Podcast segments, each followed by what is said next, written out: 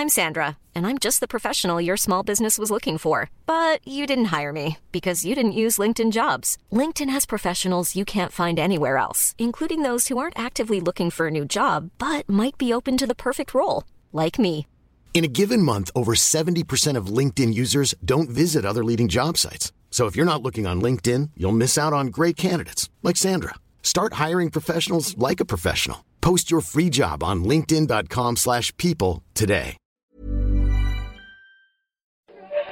people today. And now, coming to you live from atop the Lavender Town Radio Tower, it's the one, the only Puckle Podcast. So, writing staff, that's pretty cool. So, how's everything going in Kalos? Like, did you catch a lot of, uh, what is Wait, this? uh, a Pidgey? A Pidgeon? What, Uh, Thatch, what, What, what's Uh, going on? it's what did you just call it again? Kalos. What? Thatch. Uh, what are you talking about? It's, it's the Kalos region.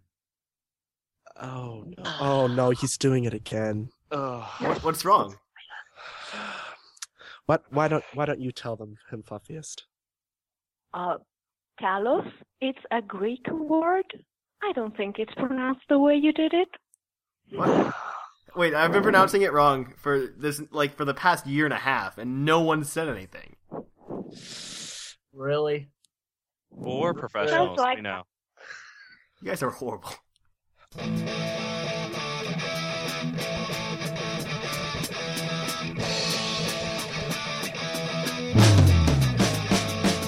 It's Pucko! Pucko! It's Pucko! Pucko! Pokemon Underground Champions League, oh yeah.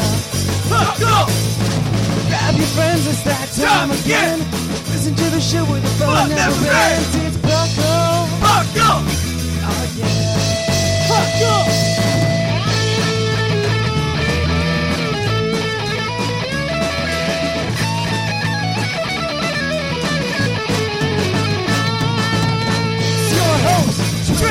It's your It's Pucko! Pucko! Oh, yeah, yeah, yeah. Pucko! Pucko.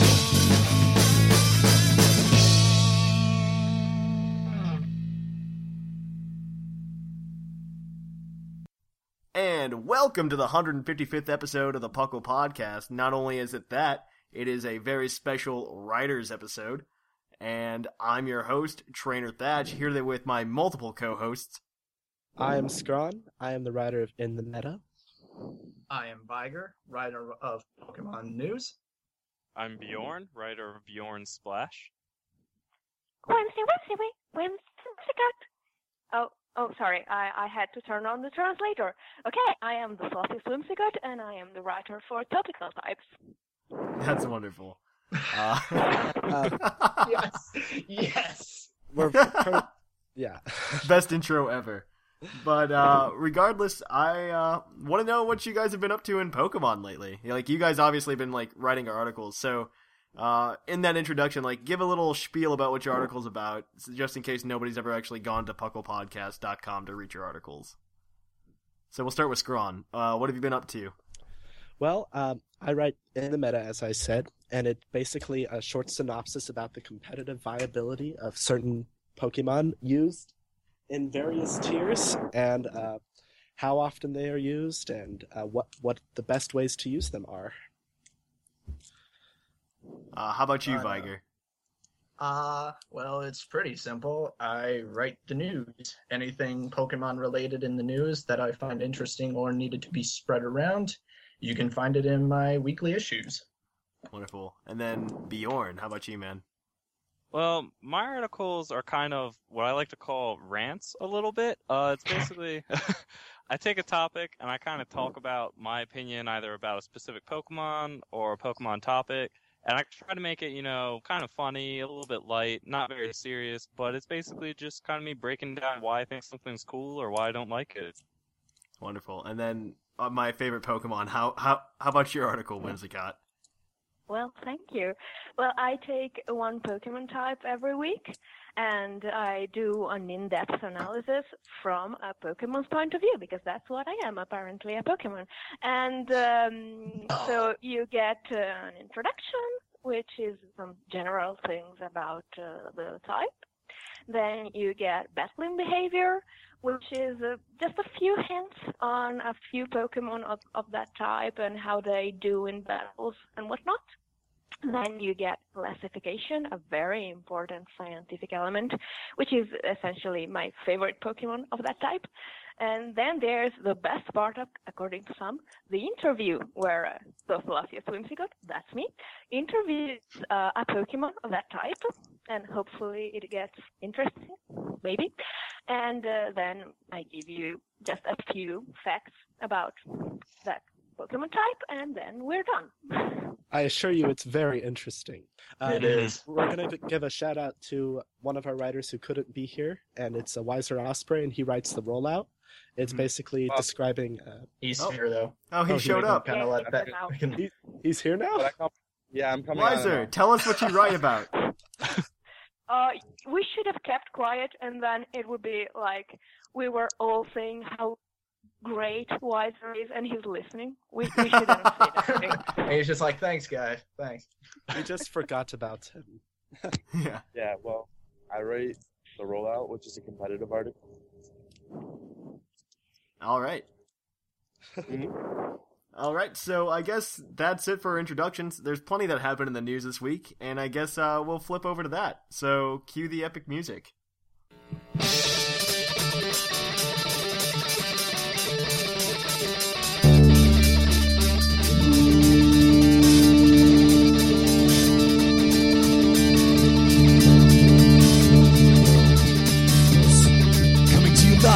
Lavender Town Radio Tower.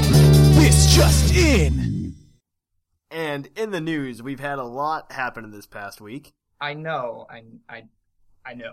I, I maybe I should let you do it, Viger. You you do in fact Yeah, write the yeah, Pokemon you- news. You probably should. Probably should. Okay, so All tell me what there is. So, so, lots of distribution news to go through, and some that's come up recently, and some that have been out and about for a little bit.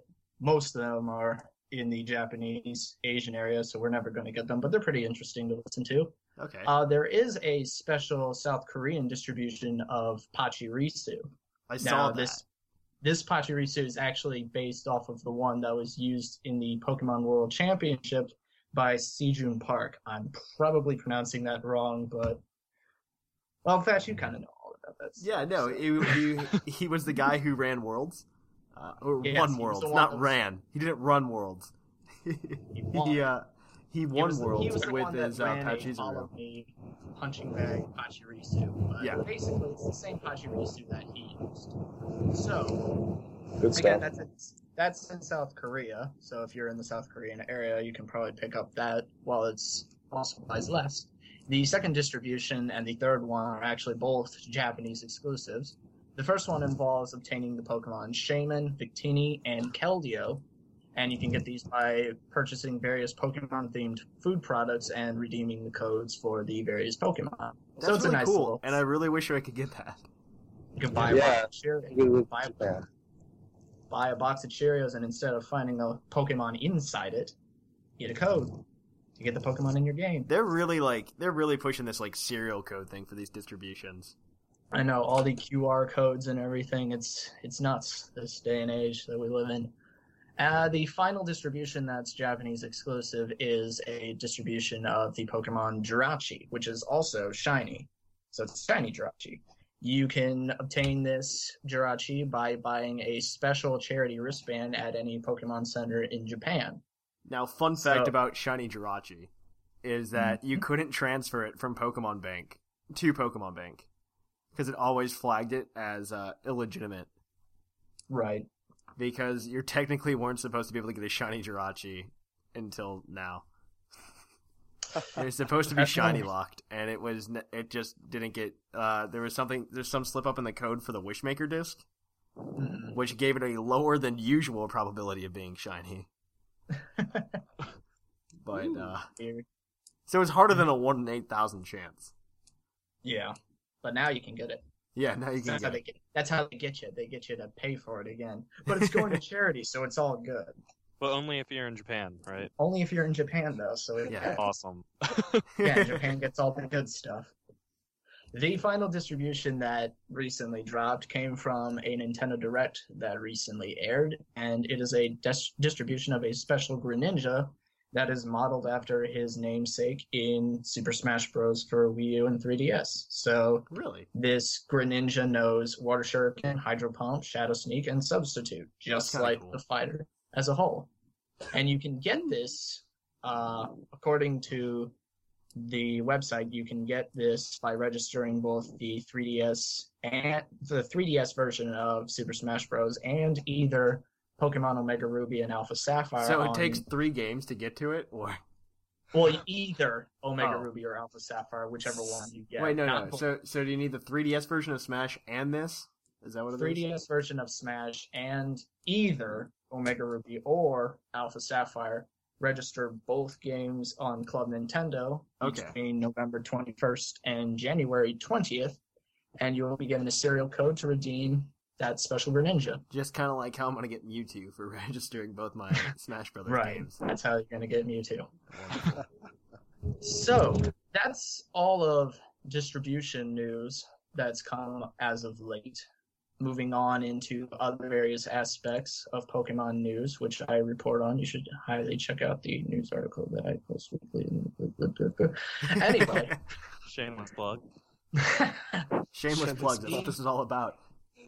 Yeah, isn't that what we're all doing? I mean, shameless self promotion of us in our respective articles.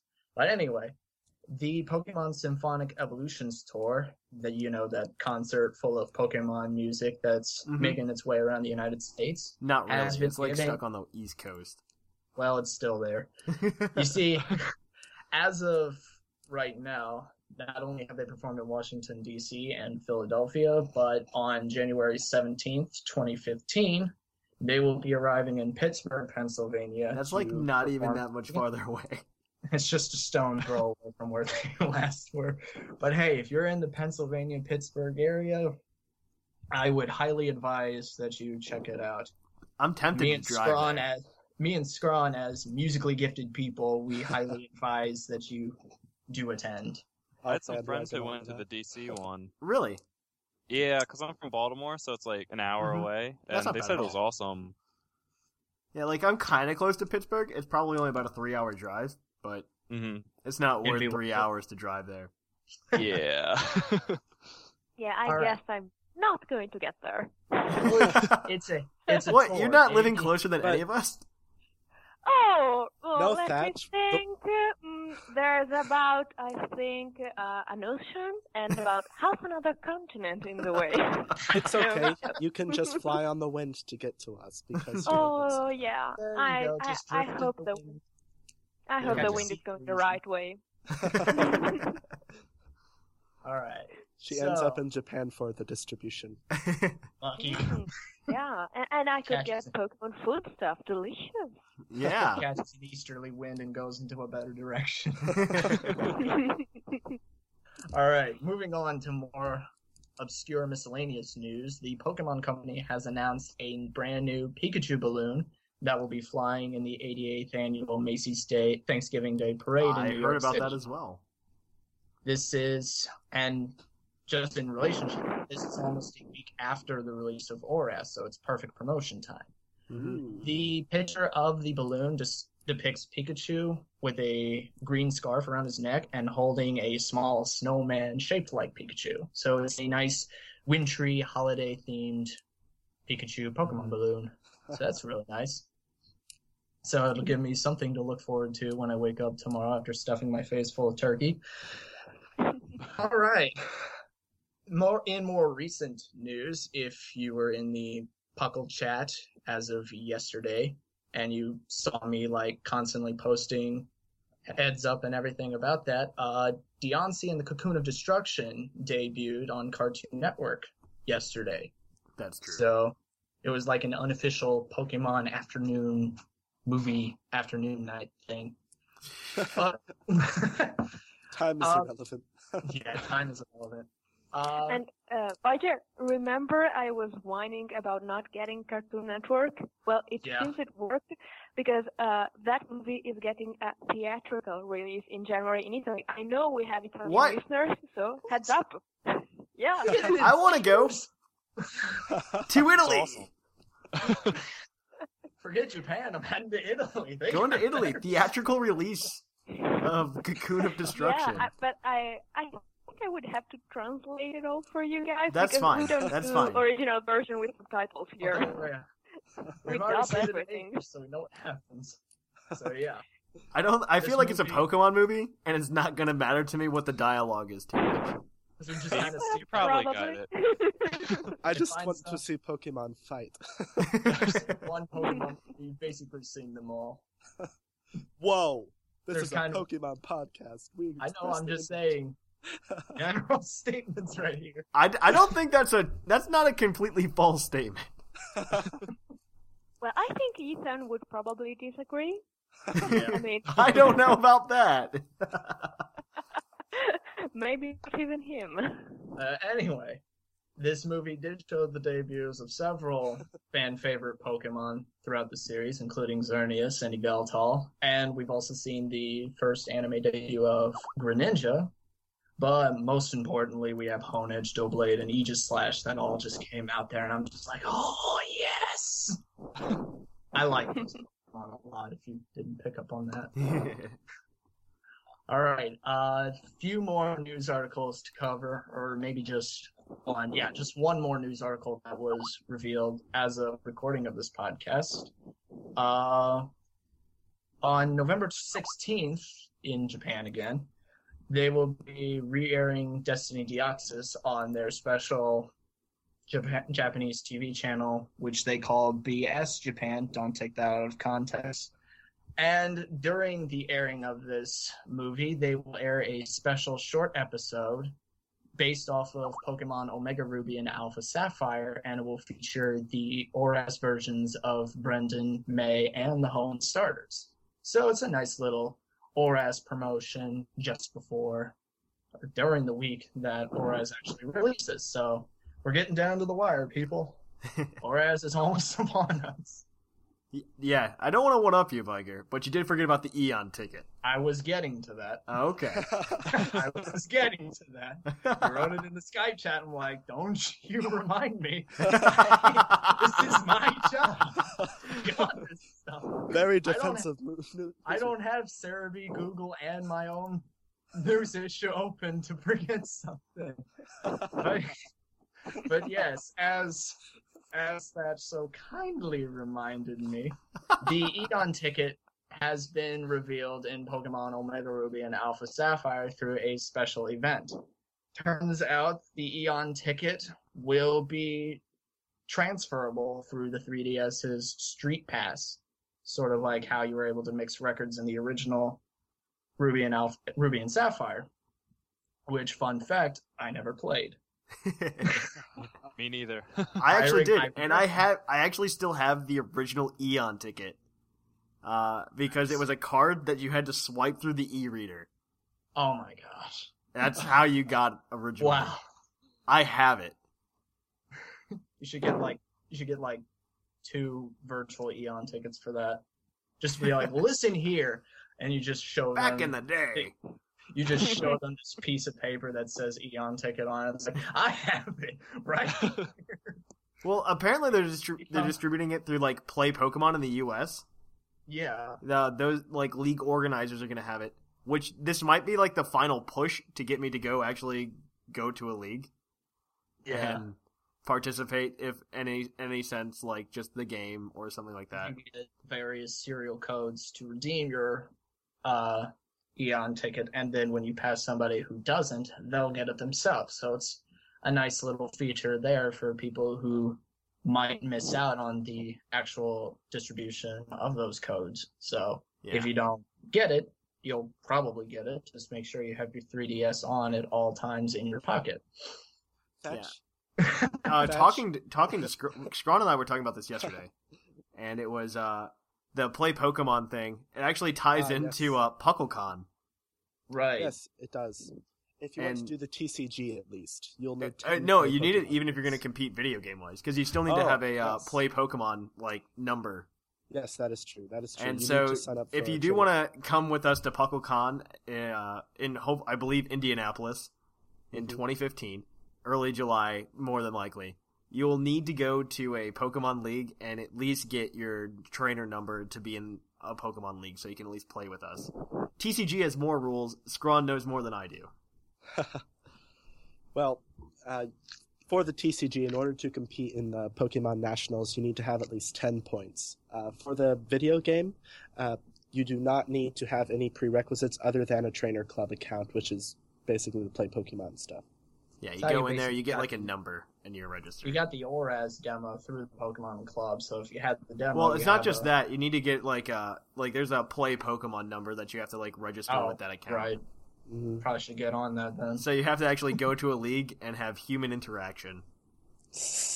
They're, they're generally Actually- pretty nice. They're Pokemon people. Yeah, no, they're like Icons. obvious. Like, look how nice we are. That's what everybody who plays Pokemon's like. Yeah. It's how nice we are, except Viger whenever he's getting defensive about his news segment. Yes. yes. Okay. Anyways, Uh, but this Well, is like. Tiger didn't even get on my on my on my what do you call it? Whatever. He didn't scold me for mispronouncing his name earlier, so he's a really nice guy. I know that.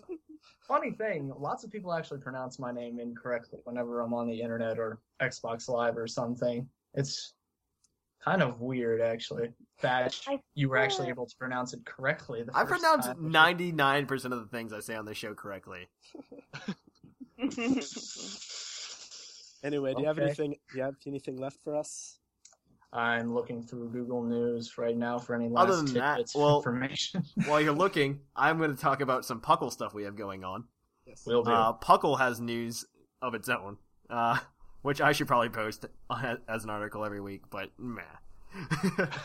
Meh. That's what we have the show for, right? Uh, that's what I have the show for. That's what you're supposed to do. You're supposed to listen to it. You get the show. We just get new, Yeah. we just get little articles that we type up. It's in write. it's in writing, which is probably better than the show. But uh, Right. anyways, uh, for the release of Omega Ruby and Alpha Sapphire, we are again having a big thing like episode 115 where we all kind of just hang out and play the game and give our first reactions. It's not going to take place on the release date. Instead, it's going to take place the day after, November 22nd at 2 p.m. Eastern. From 2 p.m. Eastern to 4 p.m. Eastern. So don't miss it. Don't mess up. Don't get your time zones confused. That's what it is. If you come to the chat box, you can come and listen to it. We'll interact with you guys, talk to you about the game. We're just going to be giving our general first reactions of the game and kind of just playing with it. Uh, maybe Sweet. even get a couple of battles in between each other. So yeah, come and listen to that live. Also, at 6 p.m. that same day, Ethan's going to be having a movie night. So if you stick around for two hours and just hang out in the chat, two hours later you can sit down, watch a movie with us, chat, make a bunch of jokes. Those nights are usually pretty fun. Do we have any info on what movie will be? We do not. I suggested That's something usually along the lines of uh, uh, the sixth movie, the one with Groudon in it. And, Ah, Jirachi Wishmaker. yeah, that's it. Oh, the, uh, yeah. I think they had which I one for that remember a few Ethan times. had, which I remember Ethan had quite fondness for. Am I correct when I say that? I don't remember. Or I I was not very fond of that movie. sarcastic? oh no, no, no! I think I don't think he liked that one at all. I think he hated it with a fiery burning passion. yeah. Apply the burn heal; it's still in effect. so, Why? There you go. You can write so there's one that. Um, also, this Tuesday, November 11th at 6 p.m. Eastern, I'll be hanging out the chat box all night long. Uh, you can come find me. I'll give you a Wishmaker Jirachi if you show up, and you sit down and talk with me. Nice. So that's a chat box meetup. Please be there. PucklePodcast.com. Uh, so other than that, I think that's all I have for the news in Puckle news. What about you, Viger? No, I have all for the news. So that's it. So I guess uh, we'll go to the topic after this after this short on. break. Moving right along. Hey everyone, if you haven't signed up for the Puckle website, I really think you should. Just by going to pucklepodcast.com and creating an account, you can earn badges for doing things such as liking us on Facebook, following us on Twitter, following us on Tumblr, and reviewing us on iTunes. All these things help us out. Not to mention, you can come by the chat box, talk to our members, build a little bit community, make some friends. All helps out Puckle in the long run. Maybe you want to write for the website. You're more than welcome to by contacting us through pucklepodcast at gmail.com or filling out the application on the website. Also, don't be afraid to email us at pucklepodcast at gmail.com. You don't always need to email us about the mailbag question. We'll probably still read your email on the show, so feel free to do so. You guys always make up about 20 minutes of every episode, so we look forward to your feedback. Also, if you're feeling very generous, you can donate to Puckle by just going to the donations tab on the website. So I'm Trainer Thatch, and I'm looking forward to meeting you guys at pucklepodcast.com.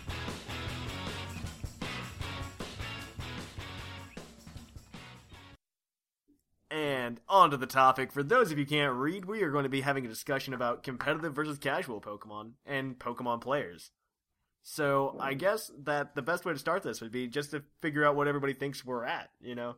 Myself, I like to think myself as both a casual and a competitive player. I play the meta pretty often. I know I can read the meta pretty well. I'm really good at competitive battling.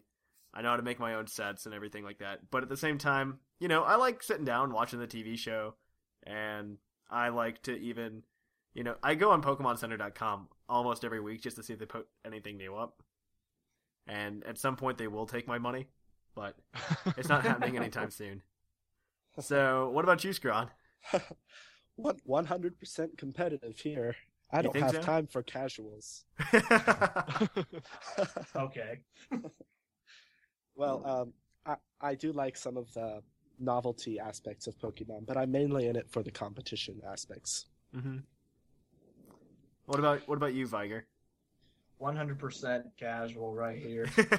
that whole IV, EV, evolution bleh stuff that you guys go through, yeah, it just goes right over my head. no matter what I read or try and make it myself, I'm just like, this Pokemon looks good. I'm going to use it. And that's all I'm basing my assumptions off of. I don't care if it's a Magnemite. He's my favorite Pokemon. And then it just gets ultimately creamed. And I'm just like, better luck next time. you can play I'm Magnemite so- in Little Cup if that's any consolation. Yeah. there was a funny little thing that I found on a, a YouTube video called the Magnetrol technique. It Mhm. involved an old band item called uh, berry juice or something like that. Yeah. And Magnemite uses the move recycle. It would poison its target, and it has sturdy, so you can't one hit KO it. And then it would just keep using recycle, and the berry juice would constantly keep bringing its health all the way back up to 100%. so it's just sitting there letting the Pokemon poison itself to death. And it's just sitting there constantly reusing the same item That's over awesome. over and over again. So That's awesome. Magnemite doesn't use recycle anymore, and Berry Juice doesn't exist anymore either. But I kind of like the whole media outlook and the whole atmosphere of Pokemon from the anime to the games to the TCG, which just like competitive, I get none of it. But I like it. I just like almost anything Pokemon related when That's it comes good. right down to it. No, one of the things I'm like most excited for is I've obviously been like in the Pokemon online community for a while. Mm-hmm. And one of my favorite things every year, especially this time of year, is uh I, I'm waiting for Serebii's advent calendar. oh, I love that. Oh it's my like my favorite thing in the world. That's how I get so many of my wallpapers. I always like Pokemon profile pic December or whatever you actually call it, and switching your Facebook profile page to the Pokemon of your choice for that. whole Uh, yeah. Anybody what about you. Bjorn? Uh, you- I would say I'm I'm casual. Uh, I want to try to be a little bit more competitive, and I've We sort of you. you know asked some people on the Puckle community for help. Um, and you know, so I'm sort of working my way into trying to figure out what exactly the meta is, how to actually understand it. Um, but I'm super casual. I spend most of my time kind of like maybe just playing around, breeding different things. So I'm like, hey, cool, I can give explosion to this Pokemon. That's awesome. That's Uh, actually yeah, yeah, that's, yeah. ac- that's actually like a really good thing to do, honestly, because it'll just be like one of those things when you're building a team. It'll help you. You won't have to spend like the hours planning a team. It'll be like, oh, that guy can get explosion. That's uh, that's helpful. I'm gonna do that. Make And it then I read, the, I read the Pokemon manga a lot. Like I have a that bunch is of those. So good. There, It's it's Yeah, amazing. yes. It's Yeah. so good.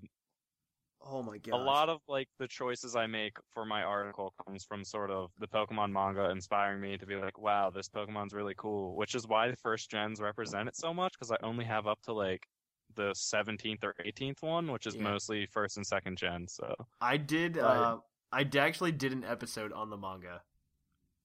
Awesome. Way back in the day, it was. it's definitely worth checking out. It's amazing. Mhm. It's like If you I could get your hands on the manga, It's definitely read it. episode fifty-ish. Wow. It was in like 2010. hmm So it's it's there. It's on the iTunes feed now because I fixed the iTunes feed to put all the episodes on it. So if you're ever interested, you can listen to that, and you can listen to like Ancient Puckle with a guy named Toast. Ancient Puckle. I'll have to check that out. Toast, Like, it was- Infinity, Trainer Speezy, and Mr. Thingy. It was it was me and Toast on that episode. So yeah, uh, that was definitely a thing. Uh, what about you, Fluffiest? What would you say you are? Uh, well, I would say I am a casual player who has been trying to get into competitive for a while, but I haven't quite gotten there yet. I mean, I'm into IV breeding. I know how to EV train, but I haven't gotten around to it yet. And uh, uh, you know, sometimes I go on Showdown. Like I, I was on Showdown today. I, I wanted to try out my Altaria, But- Mhm. Then I saw that the metagame is is really not ready yet because there is no ban list and nothing works. You know, you you have like Greninja versus Mega Latios. It doesn't work, so I got off right away.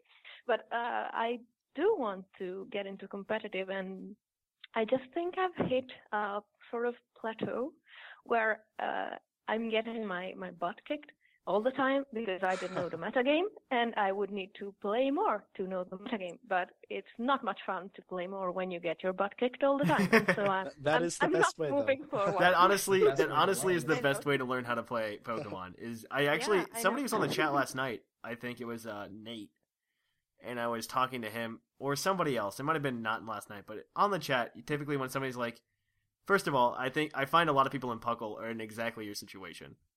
Uh, they all are casual players trying to get their game up to the meta, uh, Mhm. become competitive players. And honestly, those are the best kinds of people. The people that do both. Uh, Yeah, I think they're the they're best the people. becoming competitive. Yeah. And uh because competitive pl- like competitive play, the best way to do it, like play with whatever you want. You're going to lose a lot no matter if you're using uh the the uh OU the team or if you're using your Magnemite like Viger. And you're going to lose a lot regardless. One because you don't have experience. There's a lot of things that come from experience, not just knowing the meta, but just knowing how to play Pokemon. Honestly, at the competitive at that level, uh, I didn't know how to play very well at the beginning. You can actually see one of my very first competitive battles on our YouTube channel. It's uh Right. me versus Speezy. Speezy was this guy who used to work at Puckle. He's actually on a couple episodes in the back catalog, and uh, he uh me and him battled each other. If you watch my battle, there are so many horrible, horrible decisions made. Like I uh I I I think I did uh I did something really I went for like a body slam and he obviously had a Mismagius. So it just uh, he just switched into Mismagius. Didn't do anything, wiped me out. Uh, I ended up winning the battle by like one move. I got super lucky. And yeah, but you know, either way, like there's a lot of prediction that I have now that I would do differently in that game.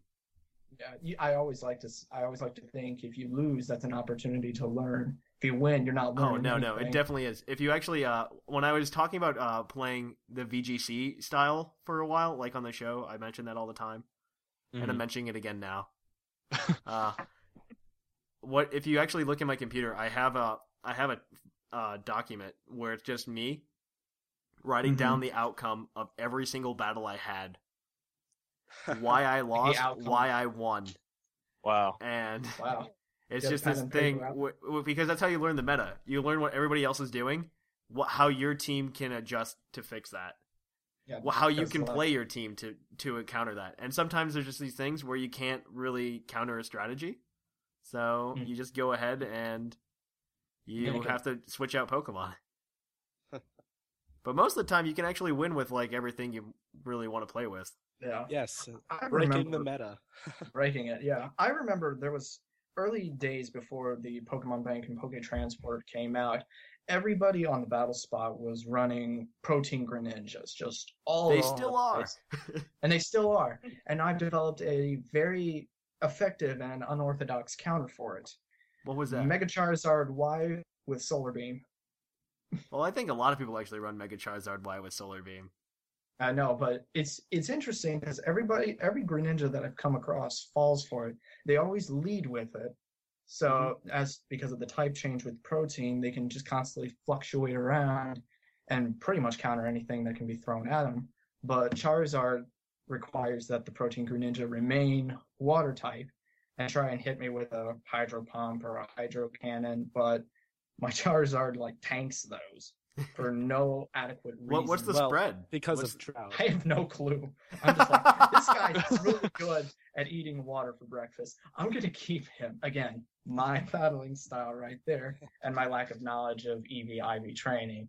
But No it just seemed to work knowledge. because Solar Beam with Sunny with Drought just KOs the Greninjas right out of the gate and throws their whole plan out the door.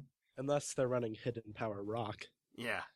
But I haven't encountered those yet. And Well, they again, can. my lack Greninja can actually learn. Uh, can actually learn Smackdown. Mm, well. Oh, yes. anyway. Yeah. So there's definitely like competitive. This competitive and uh, casual thing. Like, uh, I don't know. It's just been one of those things that I've always thought was interesting, especially on like Pokemon Reddit. I don't know if you guys read it at all. Uh, there's I don't. definitely this huge difference between like the casual and the competitive players. And you know, Mhm. like there just seems to be like this ongoing war, and I don't think there needs to be. I don't know what your thoughts are on that or anything like of the such. I think it. I think it boils down to the principle of it's a game. Mhm, Don't take exactly. it too seriously. Oh, but but And- Viger, you can't do that. You can't. I mean, finger quotes to close finger quotes seriously. you, You can't. can you, can can't take a game too seriously, but there's a threshold that you cross where it's like, okay, come down to our level a little bit and calm I do. down. I do think a lot of people just forget that this game is about having fun. Mhm. Yes, Yeah. they go Mm. to the dark side of competitive battling, where you only use Talonflame and Rotom Wash. Ah. Talonflame is so good though. Oh, you the team. oh, you the team exactly. Whimsicott, what do you think about Talonflame? what? What did what does Whimsicott think about Talonflame? Oh. Oh, me? Oh, well. Uh, run like hell. Run like That's a good answer. That's a good answer. See, I Hopefully, think Professor it's Juniper doesn't make you interview one. kind of, as a casual player who's trying to be more competitive. I know too much about competitive battling to play against my friends who are completely casual, but then I don't know enough to play against the people who are even remotely casual. So it's this weird sort of in between. Yeah, you get this like when you when you first jump into competitive, you get this like weird jump on all of your casual friends. Mhm. and you think you're really good at Pokemon, and then you battle other people that are you think are on your level, And but you're they're not actually on your level. They're above it. mhm. Yeah, And you just they- get stomped. And then there's an opposite reaction that I've actually come across with my little cousin. I'm so sorry, this is an evil story of mine. Uh, again, my little cousin, he's getting into Pokemon now, and he knows the basic mechanics, how to catch Pokemon, teach them new moves, level them up, basically how to play the game solo. And then he's like, "Hey, you want to battle me?" And I'm like, "Sure." And then I just like steamroll him, and I'm just like, and then I look at my Oh. blood-soaked hands, and I'm like, "What have I become?"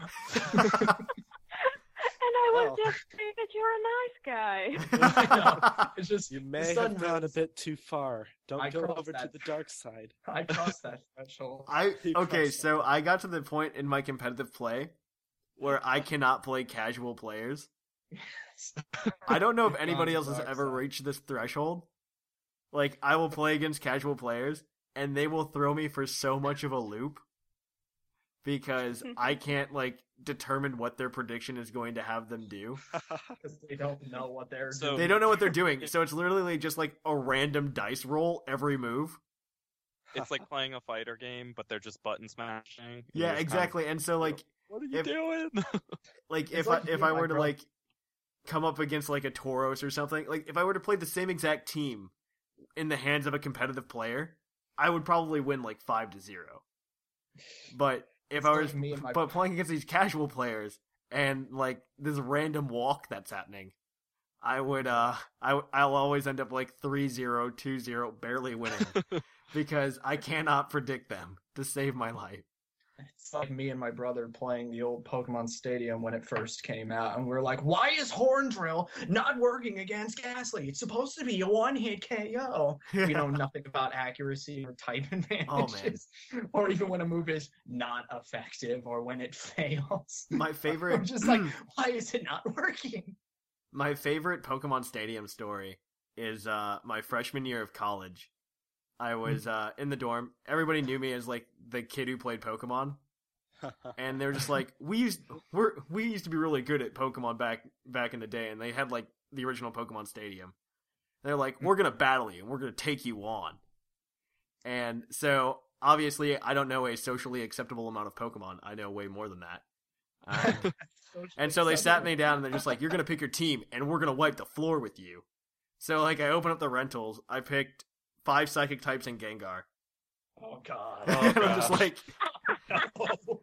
because I'm just like, Gen One's horribly broken. And so I wiped, I wiped the floor with the guy like 4-0, and then I just left. I was like, "Yeah, I'm Just- done." You just clear it. You just set the control down and just silently walk out. That's the room. literally what I did because I'm just like, I don't have time for this. I'm not gonna deal with it right now. I don't have time for you. Stuff. In, I've got real battles to. I have physics to do. during my undergrad, um, like junior year, right around when like Heart Gold and Soul Silver were kind of new. Um, my friends and I all made a pact that we were going to kind of start the game fresh and then have weekly battles, escalating at like level tens. And every time you beat someone, you gotta take one of their Pokemon from them for the week. Uh-huh. And Oh, everybody stopped playing with me around 20 because I played so much that I was like, I had all my badges by level 20 and I was catching Pokemon that they didn't even know you could get. And I was like, all right, at level 10, I can have self destruct on every single one of my team, you know? what's with you and exploding things? I'm just first you were talking about teaching Pokemon how to explode, and then you're like, ah, moving on to self destruct now. Is there something Yeah. you're not telling us? there's a there's a common theme here. Yeah.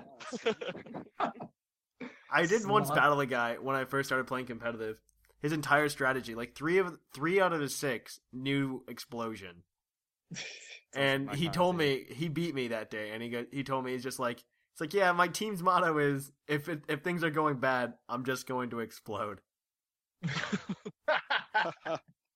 And and then you works, came back guess? with a gang. It worked. like, It worked because like I would I would pretty much waste like a Pokemon and a half on each one of these, and it would almost be dead, and it would just have enough speed on me that it would just blow up and be done. Like it was ridiculous. Electro.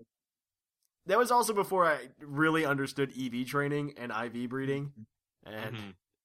oh man, those developmental years. Uh, Developmental.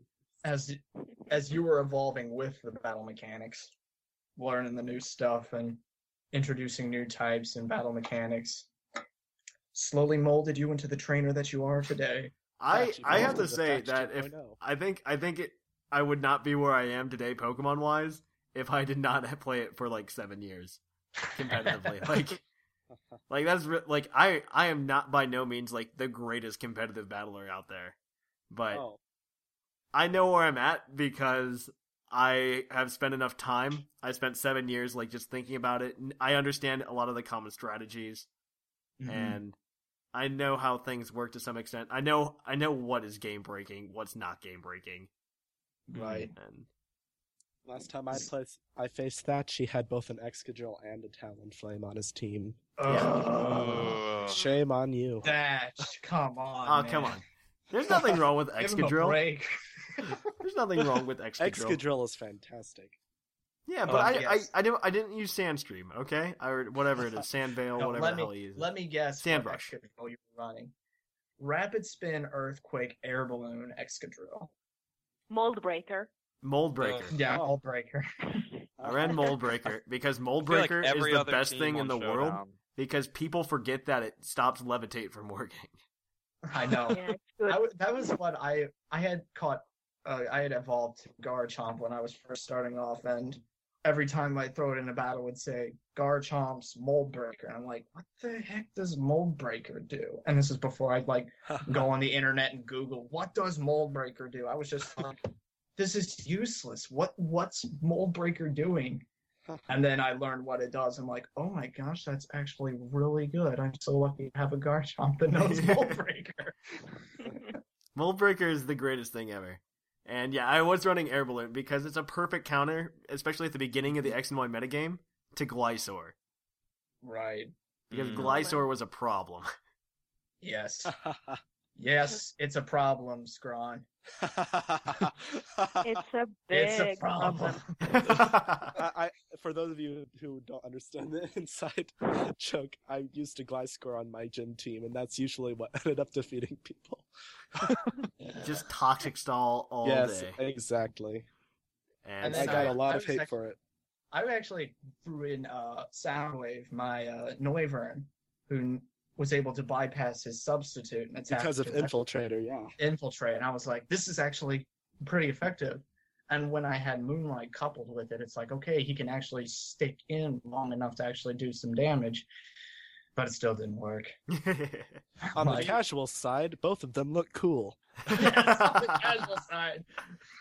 Do you all think that casual or competitive play kind of makes a greater use of the Pokemon, kind of like all the Pokemon? Because Hmm. sometimes I think that casual players get more tied up, especially if you don't like exclude certain Pokemon, get tied up in only using what they think is the best, which means lots of the kind of weaker or like alternative, like kind of like Pokemon who use uh, poison and stuff to stall are going to get I feel behind. like I feel like a lot of people, a lot of casual players would say the same thing about competitive players. I'm sure, yeah. In the wor- in I feel like- of- in the words of Dr. Shamu, insert Pokemon's name is good. You just know how. You just have to know how to use it. Yeah. Exactly. Any Pokemon can be good, except Pikachu. There is literally no competitive use for No, it. Pichu. No, light ball. Actually, like the Still, entire Pikachu like- evolution line is pretty much Even with Light Ball, there is no competitive use No, for I, s- I Pikachu. knew a guy. I knew a guy back in the day. Uh, in uh, he used to hang around Puckle. His name was Carl. Mhm. Every team he built had Pikachu in it, and he was one of the best competitive battlers I knew. All right then. I like I on the subject of Pikachu. I do like how in ORAS they're making Pikachu slightly more effective with the cosplay Pikachu, and I We'll see say how that works slightly out. with the I I am saying slightly with the biggest finger quotes I can possibly conjure up here. But it's it's nice to see that Pokemon uh, with every new game something's being implemented that makes it slightly more different and effective in the long term casual versus competitive style. Like, yeah, you could run a casual Pikachu, or you could get that Icicle Crash one that's really good against ground types now, if you're into that sort of thing. So Bjorn, I like, yes. what what do, what does what Bjorn? What do you think of cosplay Pikachu? you know, ugh, You should write an article on that. ugh, I should. I think it's weird. I'm not gonna lie. Uh, like, does it changes its type and stuff? I haven't looked much. no, it doesn't I'll change be the type. It just gives it a It new doesn't change the type. It's still solely electric. It just gets like okay. a special move. I'm sure we're gonna see a bunch of cosplayers cosplaying as cosplay Pikachu. That's interesting. oh my. All right. Professor cosplay Pikachu. I think we're gonna wrap it up and uh, head to commercial break. Right. So we will catch you guys on the flip flop. Salve a tutti. Avete fame? Volete della deliziosa pizza? Allora venite alla pizzeria di Giovanni, dove tutto il formaggio è fatto di vero latte di Miltank. La nostra carne è fatta di Downspurs freschi e la nostra salsa è fatta solo delle migliori baccamodoro. Venite a trovarci ad Azzurropoli oggi! All right, you heard the lady. Come visit us at Giovanni's Pizza in Celadon City.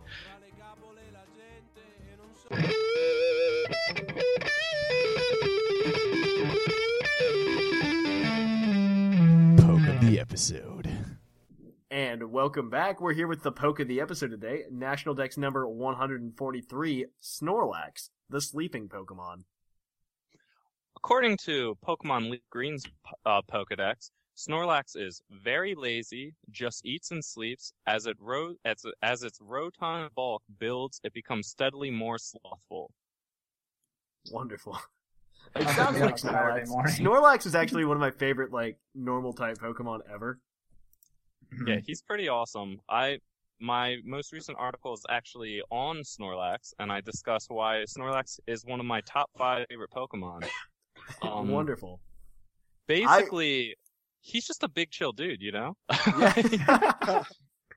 I remember back in first gen, I had one, and it knew like ice punch and fire punch, and it just knew all of these ridiculous moves. Because you know, there's only one. There, no, there were two Snorlaxes in the game. That's right. hmm Yeah. And I think you could also find them in the wild as a rare. I don't think you could catch them in the wild. I don't wild. think you could. Yeah. Scrawn, you're wrong. I think it was always just that one. Fine. I always got a, I always got a kick out of Yep, Pokemon there it is. Snap. rolling Only two uh, of them in red and blue. Uh, there's one in gold and silver. You can't even get them in ruby, ruby, sapphire, emerald. Mm. Uh, Mm. You can Well, catch munchlax in diamond and pearl, and that's the first time you can actually really like catch them. Mm-hmm. And then you But can't they're- really get rare. them again. You can't really get them like ever. X and Y, only one. You could get them in Heart Gold through the um the Pokewalker. You could get Munchlax. Oh yeah, you can. Yeah, and he knew Explosion, which was awesome. Self destruct probably, not explosion. Self-destruct. Okay, Self destruct. yeah. They never gave explosion to Snorlax because it would be way too OP. Uh, because he gets stabbed from self destruct and explosion. And essentially, what happens is since explosion back in Gen 4 had a base 250 attack, but it would also half your opponent's defense. Okay. So it was essentially a base 500 attack. well, So give that stab, and then tell me how wreck that things. goes. yeah. Not a good outcome. No. But uh, out of curiosity, why do you all think that Snorlax are so rare? Are they like endangered species, hunted to extinction, perhaps? they look like pandas. I agree. I, I think it's because you only can really keep one alive on a food supply within so much of an area. I mean, according to lots of the entries, they They're gonna eat themselves to pounds. You know what I mean? That's so true. Someone's gonna be Yeah. hogging all the food, and then the rest are just gonna starve. yeah. That's why there's only one left. Because he just That's- ate everything. Now, before like a theory. before we go too off topic, I should I should inform some people of its competitive abilities. Uh, first of all, it's got great bulk, a base 160 HP, which is insane. Uh, uh, on top of that, it's got a base 110 attack, so that self-destruct is really gonna hurt. That's my personal favorite, though that move is a lot harder to actually get on Snorlax than you would think it is. Don't Uh, use it in real life though. Nobody wants raining Snorlax all over. Well, the I think the only way to get it is to either get uh get self destruct on Snorlax through, as you said, the Pokewalker, but Mm-hmm. it can technically breed onto Munchlax. But Okay. it has to it has to know self destruct or something. It's like it's a really hard move to put onto Snorlax. It's like a catch too. It already Yeah. needs to know it to get it. Yeah. Uh, lucky for me, I already have it. If you want like a quote unquote easy way to get a Snorlax with self destruct that you can start breeding on, uh, the one in Pokemon XD Gale of Darkness, Pokemon in that game would get special moves. And the special move Mhm. they gave Snorlax in that game was self destruct. So I'd also I'd also like to point out that as of X and Y, self destruct is a pre-evolutionary only move. So as of X Y, the only way to get self destruct is to read a Munchlax with it. yes. Which is very difficult with reading mechanics involved in that. You need a Lax Incense, I believe. Yeah, you have to hold a Mhm, wax yeah. incense, which is just gonna make your life horrible. Wait, is it Lax? No, full incense. Full incense. Oh yeah, Lax is I for uh. Wobbuffet. Yeah. You Why are correct. Which doesn't Uh, make sense because it's Munchlax. So Yeah, so thankfully I still have my old Snorlax from way back in the day, and I can just use that. He does typically my favorite thing. Uh, one of the big bigger sets that used to be on Snorlax was Curse Lax, which is like curse, body slam, and a couple other things. But Well, uh, I still like think that's this. very viable. Honestly, I really like Curse Lax, hmm but uh, you know he's got. Some, I like Crunch on Snorlax, like uh, Scrawn was Mhm. talking about beforehand. Mhm. because it you they can't just switch in a ghost type to. Exactly. Okay. And and return, that's a viable option as well. And I don't think we don't have move tutors right now, but I'm waiting. I'm kind of hoping I can teach my Snorlax like Ice Punch, and he just be good again. I hope I hope they're move tutors in Omega Ruby Alpha Sapphire. They probably will be, but just in case, you know, crossing my fingers. Oh, Yeah, don't give it a second thought. Of course. The See, devil's you're gonna, you you're gonna say that, and then we're gonna get the game, and then I'm not gonna get move tutors. Well, here's the thing: they're Oh, the Omega Ruby Alpha. Here's the thing: the ORAS demo has been giving us all gave us a whole bunch of heart scales throughout. Um, heart scales can only be used for tutoring purposes or remembering. Well, it's only things, used for so- remembering purposes. That's it's never true. actually been used for tutoring could. purposes. But it could hint at move recovery sort of options in ORAS. I don't know. I'm trying to remain optimistic. I, as much as you like, I don't know. I'm I'm very pessimistic about these games because I used to be one of those bright-eyed people that would just be like, I'm gonna make all of these predictions about these games, and then Mm-hmm. none of them turn out right. Welcome And- to Puckle, where we ruin your hopes and dreams. Exactly. now, however, and then I have speculation episodes about remakes, and then the remakes actually happen when I say they shouldn't. And that My happens. That happens enough, far more often than it should, and by that I mean two times. Uh, So, a question for the competitive players, I guess. Um, would you always put rest and sleep talk on your Snorlax, or No. I I would. I don't I- run I- a I don't run a RestLax. I run a I'd run leftovers on Mhm. top of Crunch, Body Slam, maybe Curse. Uh, Curse is a great option. It bulks it up Mhm. pretty well. Um, honestly, if I was running Snorlax, I would run him with a du- with a Ghost type Pokemon as well Mhm. because I am a big fan of the Ghost normal core. okay? Uh, I Um, don't I'm- see it played often enough, and it is really really awesome. There is uh, there is another if people like to run a sleep lax sort of thing with rest and sleep talk. They could also include belly drum as well. Belly Drum is an option as well. Oh that's yes. that's something that needs to be. It's a little more risky though. Mm-hmm. I would definitely keep his ability of Thick Fat though. Uh, Mm-hmm. Mega Venusaur has made me a giant fan. Yes, Ah. thick fat will. Because lots of people like to run fire and ice type moves for the occasion. they are very offensive or- oriented types. Yes, Mm-hmm. I agree completely, and it's awesome. But uh, let's see, let's see if I can find. Oh, I'm on Munchlax. I want to see if I can find something very exciting about Snorlax uh, in the trivia. So, one thing I found when I was of doing my Snorlax research, um, is Snorlax is obviously based off of some sort of hibernating kind of creature, which Yeah. pretty much everybody knows. But there's Mhm. also this theory going around that Snorlax is supposed to be a representation of the symptoms of a food coma, which is basically where you eat a lot and then you fall asleep and it just kind of repeats. So I don't know if I buy it, but it's kind of a cool theory, you know. Oh, that's kind of cool, actually. I like that.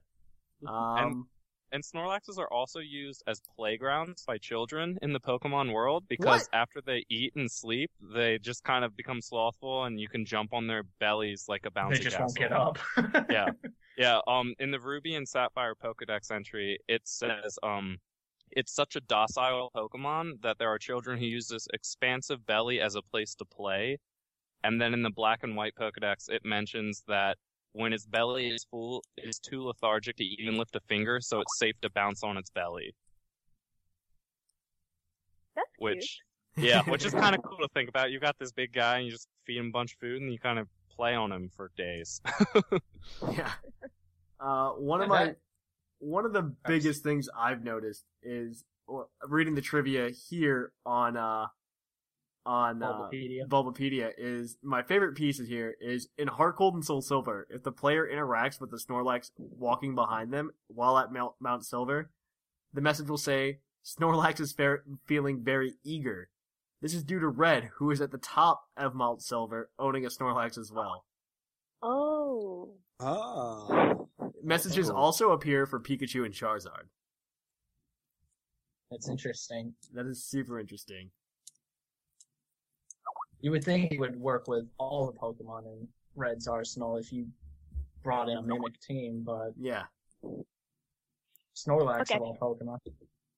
For trivia, there is one funny thing that I've seen pointed out on the internet.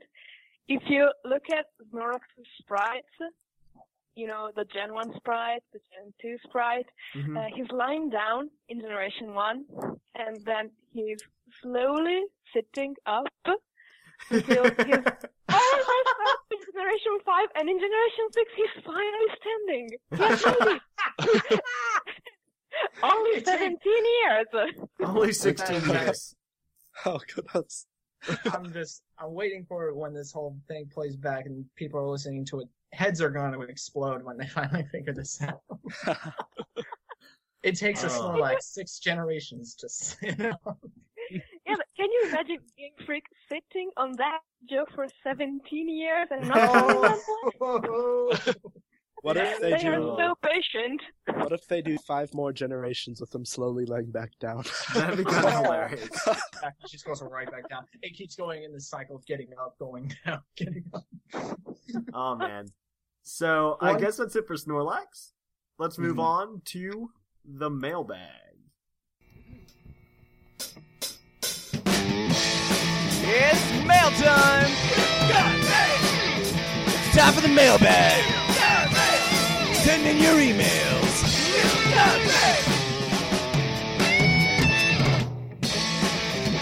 The mail's here!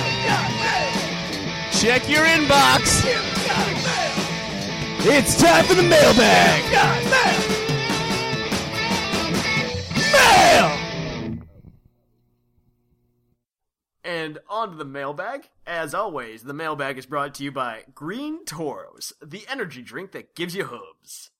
And as always, we'll be giving out the mailbag badge, and we actually have like a large committee to decide who gets it.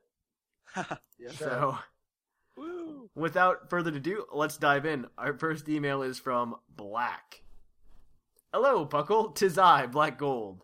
I'm hurrying off to send this email because I'm leaving for the Renaissance Festival, and I just finished Episode 154.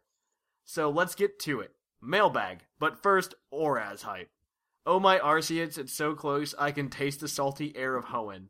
Be- well, because, well, it's like 80% water, because Team Aqua is the bomb, even though we know. Gosh, this, commas! Uh, even though we all know Groudon is the best. Anyway, mailbag. I'm both a casual and competitive player. And I'm trying to jump into the metagame. So, Dr. Shamu, if you're willing, I've got a team I'd love you to tear apart. Then put back together, of course. That's really, like, just asking a lot. also, Ethan, give A06234PT39MGXBQ to Bo. I sent it to my friend, but he hasn't used it yet, so hurry up. I wonder who has used it, Scrawn. Uh, that is a lie. but before I go, the Thatch, the one time I don't listen to the end of closing time, the one time you put up a badge, I'm so ashamed. And way. Okay. I don't know what that means. Black gold over and out. And then this is kind of insulting. He said this. P.S. I I really love seeing how official the podcast has become. It sounds like a real podcast now. Congrats, Puckle. Keep going. Good luck, and I'll catch you, You know, on the flip. It's one of those things that you you you don't think that they meant it to be offensive, but it is nice to hear back from Black Gold. It is. Mm-hmm. All right. So next one, you got this next one from I believe Artemage eighty four. All right. Again, I have a cold, so I'll, I'll try to get through this as best I can. There you go. Hey, Puckle. Artemage 84 here, three weeks in a row. Hate me yet? I'm a persistent guy, aren't I? Sorry for how apparent my fatigue was in my email. We were about four hours from the end, and I've still not gotten a full night's rest since two weeks from before the event. So my levels of sleep deprivation are rapidly approaching critical mass, though I'm kind of excited for the coma that will allow me to recover if this keeps up. First, I want to know I want you to know that I do not hate the hate the web episode last week. There was the novelty of not having heard all of the Pokemon creepypastas before. The only one I knew of was Lavender Town. By the way, to address that, that how some people say going and hearing the music after hearing about that and experiencing the supposed symptoms, I'm afraid I have to say that you are experiencing a psychosomatic reaction. The music was the music was altered in the changeover to the North American Red engine, and at this stage, even if you're using the original Japanese music, I doubt you're picking up on any mind altering frequencies. I doubt the creepypasta's factuality, so I might just be acting very cynical toward this, but it doesn't feel like something that really would have happened. Oh, in amusing notes, I spread around the Green Toros energy drink to my fellow Extra Life participants in the marathon. Controllers were dropped in rather su- rapid succession. A couple got stomped in the panic of hooves, but it was totally worth it.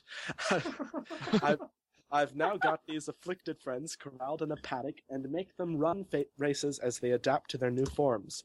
I Wow. feel I feel kind of bad not warning them though, but I wasn't going to be the first one to locally try it. Anyway, mailbag time, competitive play. This has always been something that appealed to me, but for one factor, this is a major time sink. I have the state of being a magpie gamer, so my attentions shift from game to game quite frequently. I play many RPGs of notable length, have quite the collection of board games, and am involved in local communities for six miniature war games, and am often looking into other things out there. But with Gen 6 giving us a much easier way to breed out what we need, I'm really starting to think on going and working on a few teams to see what a few of the concepts out there might bring. Well, I've done this long enough. I wish I could have done as Goggles did last week and voice recorded this for you. But as I'm currently on a very out there schedule with roommates, I'd rather not wake them up. Thanks for setting a new bar for us all, Goggles. Hope you land on the right side of the flip flop, Artemage 84. Wonderful. That is a That very was good. articulate email that he. Mm-hmm. So our next one is from oh this one's my favorite. I read this and I, I saw this email when it came in, and I got really confused because it looked really long. I'm like, this is longer than the fluffiest Whimsicott's emails. Shots and I was just like, oh man, this is gonna be really rough. Then I found out it was written as a poem. Wait, don't forget to read it in a British accent. I'm not reading it in a quasi British accent. I can't do that. Uh, but he does bold all of the Pokemon references he makes, which is kind of great. But I'm gonna Lay read this. This one us. is from uh, Hanakun Hana Hanakane. I don't know how to say it. I can't. Pr- I cannot. Uh, I can't pronounce this, Viger. You can't Oh, pronounce boy. this one. Put it in the Hanakane. Hana Kane Hanakane. I'm Copy paste in the chat. Let me throw yeah. my two cents in. that. Oh, that's Hanakane. Hanakane, right? Yes. Okay.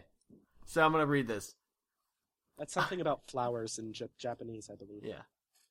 I write this while toking a Jigglypuff as Zubat zoom past in the haze. I feel rough, like when you've been headbutted or dizzy punched. I'm feeling drowsy, so let's get to the crunch. I I'll answer the question you asked for the mailbag. I had already done so, but Delibird lagged. He either sleeps in or he loses the package. Alas, it's a nightmare. My surf mail is ravaged. He rests all day long and quite often sleep talks. When moody, he thrashes and eats grumpig chops. I'd ask him to stop, but I guess I'm too timid. He's loping around right now. He has no limit. So I'll start again and rewrite it all over. Through though Lavender Town is quite far from Unova. But hopefully this one will reach you in time. I've also attached some Carvanha and brine. Ah. well, thank you for the Carvanha. Uh, a local del- delicately enclosed in the mail. I hope you like it. Tis no slowpoke's tale. That's true. Uh, my journey went, began way back in 98. At just that time, there was a debate. Was Pokemon awesome, or was it for losers? The cool kids took a shot at us, like big Octazookas. We played around, we played underground, sometimes with brothers, though chiefly at home, hidden from others.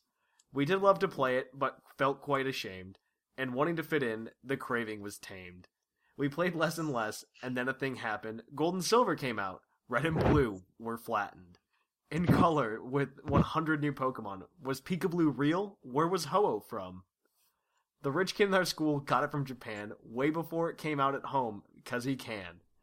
We crowded around him five minute each five minute break, and though could not read Japanese, it looked great. The day and night the day and night cycle, the 16 gym badges, the new game mechanics, no gen since then matches. What Gen 2 achieved at the time, the egg hatches. Remember when Togepi finally burst and you found out that your friends did it first? With other pokes too, this wasn't a gimmick, and still to this day, this its impact has no limit. But then Gen 3 came out and ruined it all. My Umbreon trapped there forever. The gall. For months, I saved up to buy two GBAs, as well as a cable, but to my dismay, I found out the hard way there could be no transfer, and when the cartridge died, so did my stamp. Oh. I gave it all up, and I said never again. I'll never play this game. I'm 15, not 10. Then years went by, and so did the longing. Till Pearl came out on the DS. How boring. I thought at the time, but then these two dudes I knew from work were battling Geodudes.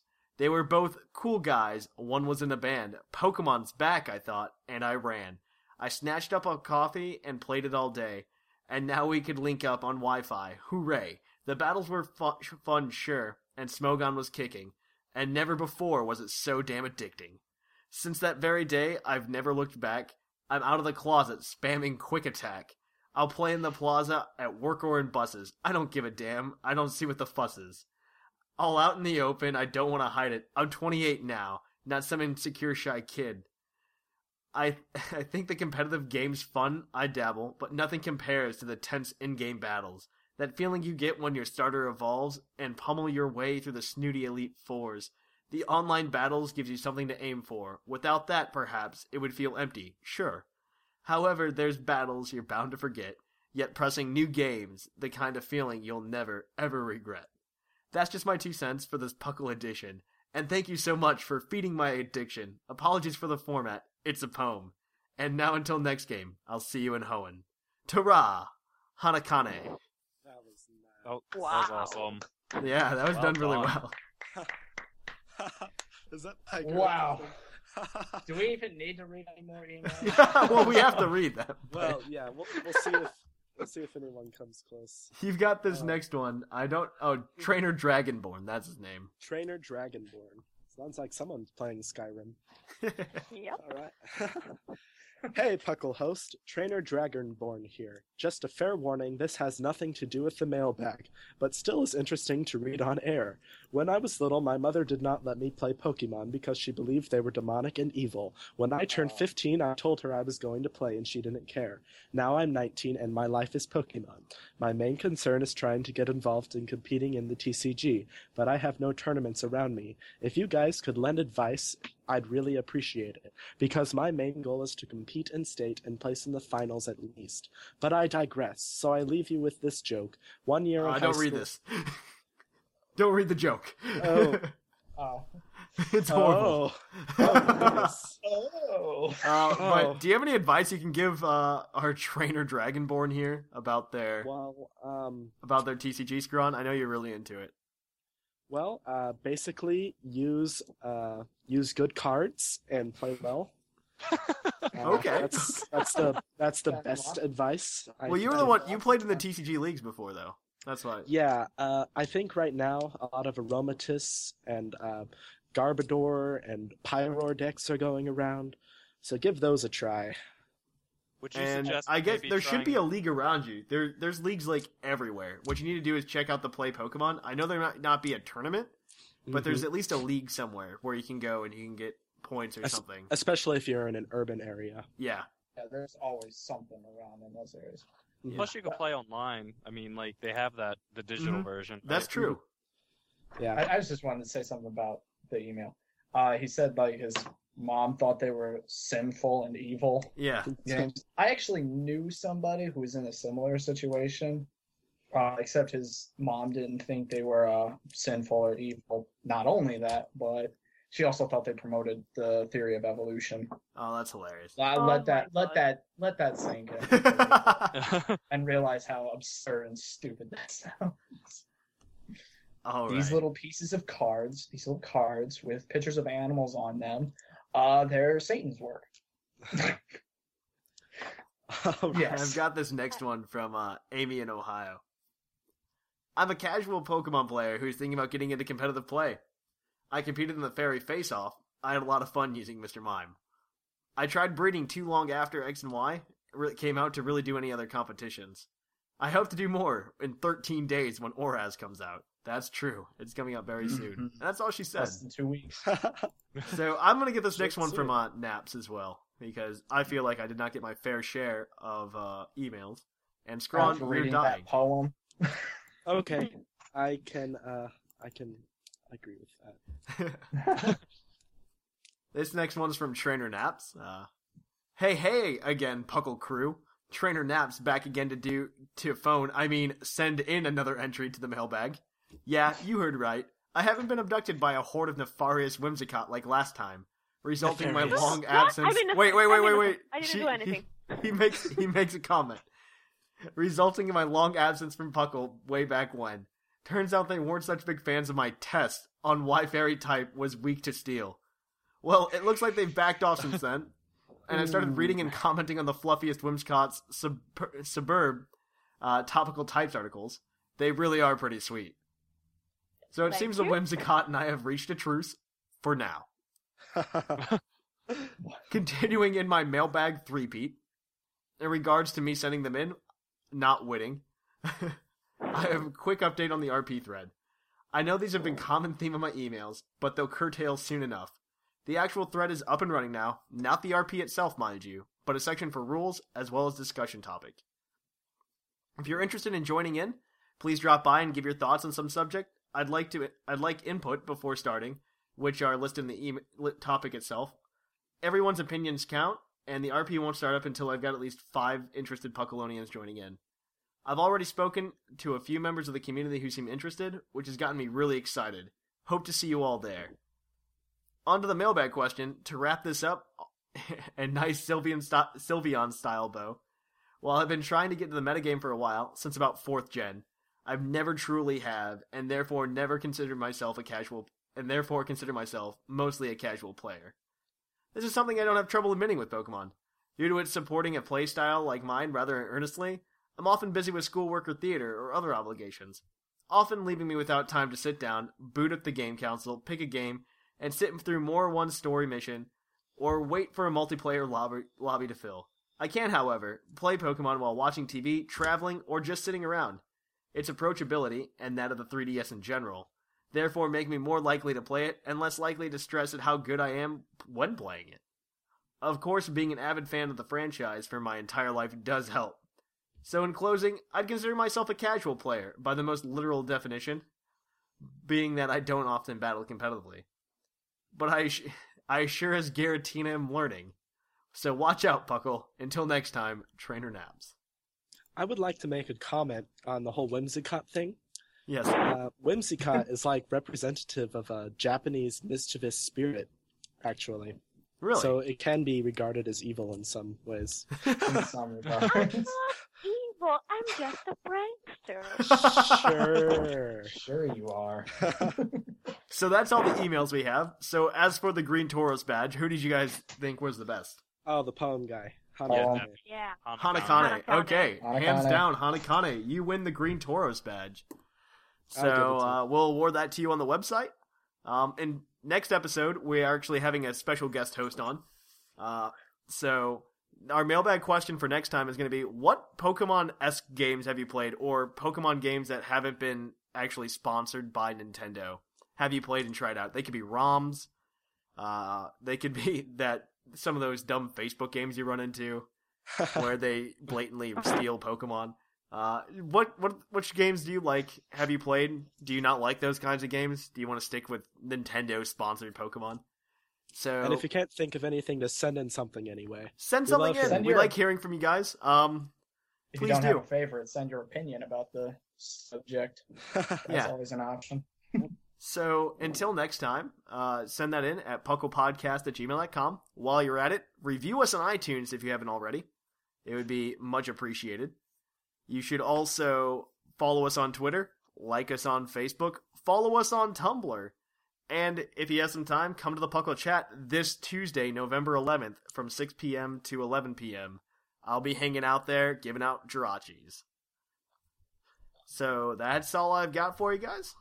And did I forget anything? Review us on iTunes. Did I say that? No. Yeah, yeah, you said that. Yeah. Well, I'm gonna say it again. Review us on iTunes because that's really important. You get a badge for it. You do get a badge for it. Just get the chat us. badge. Please do. We're So almost to our goal, so we are almost I to our goal. I think I'm goal. gonna do it this week because I haven't gotten around to that yet. If so you would, I you should. promise I'm gonna do it. Do it. Uh, so until next time, I'm Trainer Thatch. I'm Scrawn. I'm Viger. I'm Bjorn. And I am the Fluffy Whimsicott. And here in the Lavender Town Radio Tower, it's closing time.